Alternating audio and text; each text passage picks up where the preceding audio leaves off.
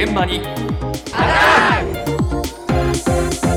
朝の担当は近藤香織さんです。おはようございます。おはようございます。新型コロナもね、第8波ですが、一方で、今年は行動規制のない久しぶりの年末年始。そうですね。はい。そんなつもりはなくても、ええ。いつの間にかちょっとずつコロナ禍に慣れて、正直、ふと気の緩みを感じる時もあるかなと思います。わかります。うん、ね。そこで、ちょっと引き締ま、あの気持ちをね、引き締めるためにも、はい新型コロナに感染して重症化した方の体験談というのを聞いてきました。ええお話を伺ったのは、埼玉県にお住まいの本木幸代さん43歳なんですが、旦那さんと長男の健信くんがいる本木さん、感染したのは第二子雪村くんを妊娠中の時でした。妊娠7ヶ月の時にデルタ株に感染したんですけれども妊娠糖尿病を患っていたためにすぐに重症化してしまって10日間ぐらいは ICU の方にいたんですけれども全然良くならずエクモがある病院が見つかってでそこでこう対応していただけるっていうことになってこのままじゃもう命を落とすぐらい母体が持たないってことだったので最初は母親をエクモでまずこう酸素を取り入れようってことでそこから次は緊急帝王切開だってことでその後雪村をあの緊急帝王切開したんですね。990g 初めて対面した時はもう本当にちっちゃくてもう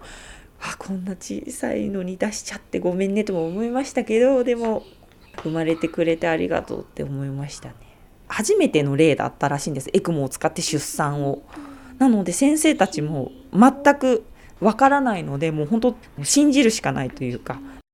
エクモで出産って初めて。そうなんですよね。本木さん、家族から感染して、えで、すぐにかかりつけの病院に入院したんですけれども、妊娠糖尿病を患ってらしたので、うん。あっという間にもう重症化してしまって、で、まあ、ICU に10日ほどいたんですが、全く改善せず、はい。えーエクモのある別の病院に搬送されて、そこでエクモを導入したまま出産をしたと。これ日本で初めてのことだったんですけれども、小倉さんさっきからね、990g。どうどうなの？990ってもう。だってもう1キロないわけですよね。ね。本当に小さな命で、もう。生まれてくるまで全てが不安なのにもうもう想像を絶する世界。いやいや、本当そうなんですよ。それでね、やっぱりその、ね、あの、なんていうんですか、小さいっていうのもありますし、ええ。ただの早産ではなくて、はい。コロナに感染した母親が、しかもエクモをつけたまま産んだっていうことなので、やっぱり3年間は様子を見せてくださいっていうふうに先生にも言われていたそうなんですけれど、今までのところすべての検査はパスして、ええ。とっても元気にすくすく育ってます。写真をお持ちしました。嬉しい。すごく肌の色もツヤツヤしてて元可愛いんですよ。私抱っこさせてもらいましたけどね。いやいいなずっしり重かったです。はい。だけど、この母子ともに無事に出産できたのは、本当にいくつもの奇跡が重なったからなんです。千葉県の妊婦さんが死産してしまったっていうことがあったのでその埼玉県はそういうことが二度とないようにっていう妊婦さんを最優先して受け入れようっていう体制を取ってくれたからこそ私はすぐに入院できたと思ってますし先生たちも頑張ってくれてましたけどやっぱりエクモがなかったのでいろんな病院と連絡を取り合ってただ当時エクモってすごく台数がただでさえ少なくてで、まあ、重症化のしてる患者さんもたくさんいたので空きがない状況の中奇跡的にその一つの病院が空きがあると。私はでもすごくもう肺が壊滅的な状況だったにもかかわらずそちらの病院が受け入れますという形を取ってくれたのであの本当にそこの病院が受け入れてくれなければ私の命はもうないと思ってますし断られてたらって考えるともうすごく怖いなっていうそのぐらい重症化っていうのは恐ろしいコロナって本当に怖いんだなっていうのはすごく感じましたね。すごい状況だったんだね。そうなんですよね。あの、本当に本木さんが感染する少し前に、あの、千葉県の妊婦さんがコロナに感染したのに、どこにも入院できなくて死産してしまったっていうね、本当に辛いニュースがありましたけれども、それを受けて再発を防ごうということで、いろいろ妊婦さんへの対応を見直していたからこそ、最初の段階ですぐに入院することができましたし、まあ、さらに ICU でも本当にもうね、覚悟してくださいっていうほどの状況になった時に、ちょうど別の病院でエクモが開いた。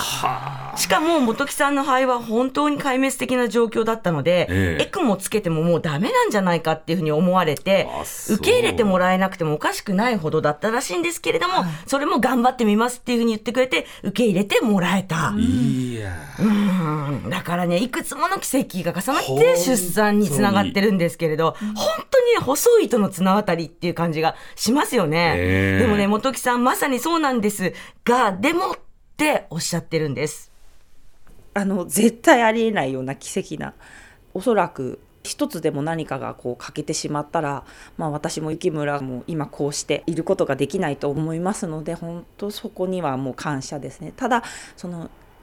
あのエクモ自体が空きが出て私は助かることができましたけれどもっていうことは同時に亡くなった方もいてその空きが出て私がそれをあの導入できたってことっていうのは決してその喜べないというか、本当にそういう思いをしないで全てが潤滑にいくっていうわけではないんだなっていうのは感じましたね。普通の風邪とはやっぱり違いますしどうなるかがわからない。楽しいことは大事だしいいけれど本当に一人一人が気をつけるっていうちょっとこう気持ちを引き締めるだけで変わると思うんですよねその本当そう思いますね。いや重い言葉だなそうなんですよね。これエクモを外すということは回復するか、なくなってしまうかなんですよそうですね。で奇跡的な巡り合いで本木さんは処置を受けて無事に出産することができました。でもその命をつないだエクモっていうのは亡くなった男性から譲られたものだったそうなんですよ。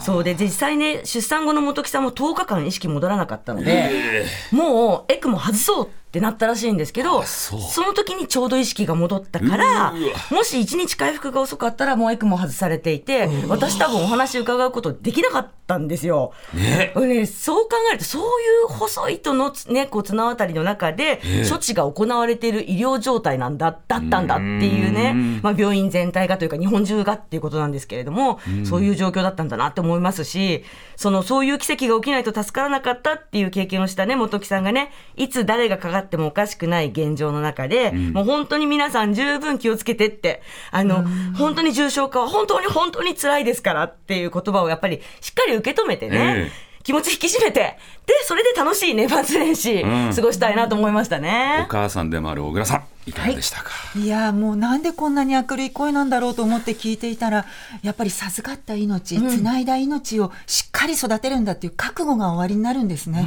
納得しましたラジオポッドキャストで配信中。ゼロプリラジオ聞くことできる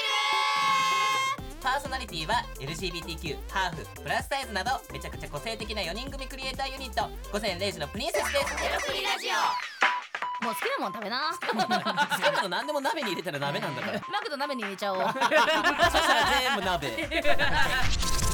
おならが出ちゃったことを何て言いますか？プリグランスバズーカ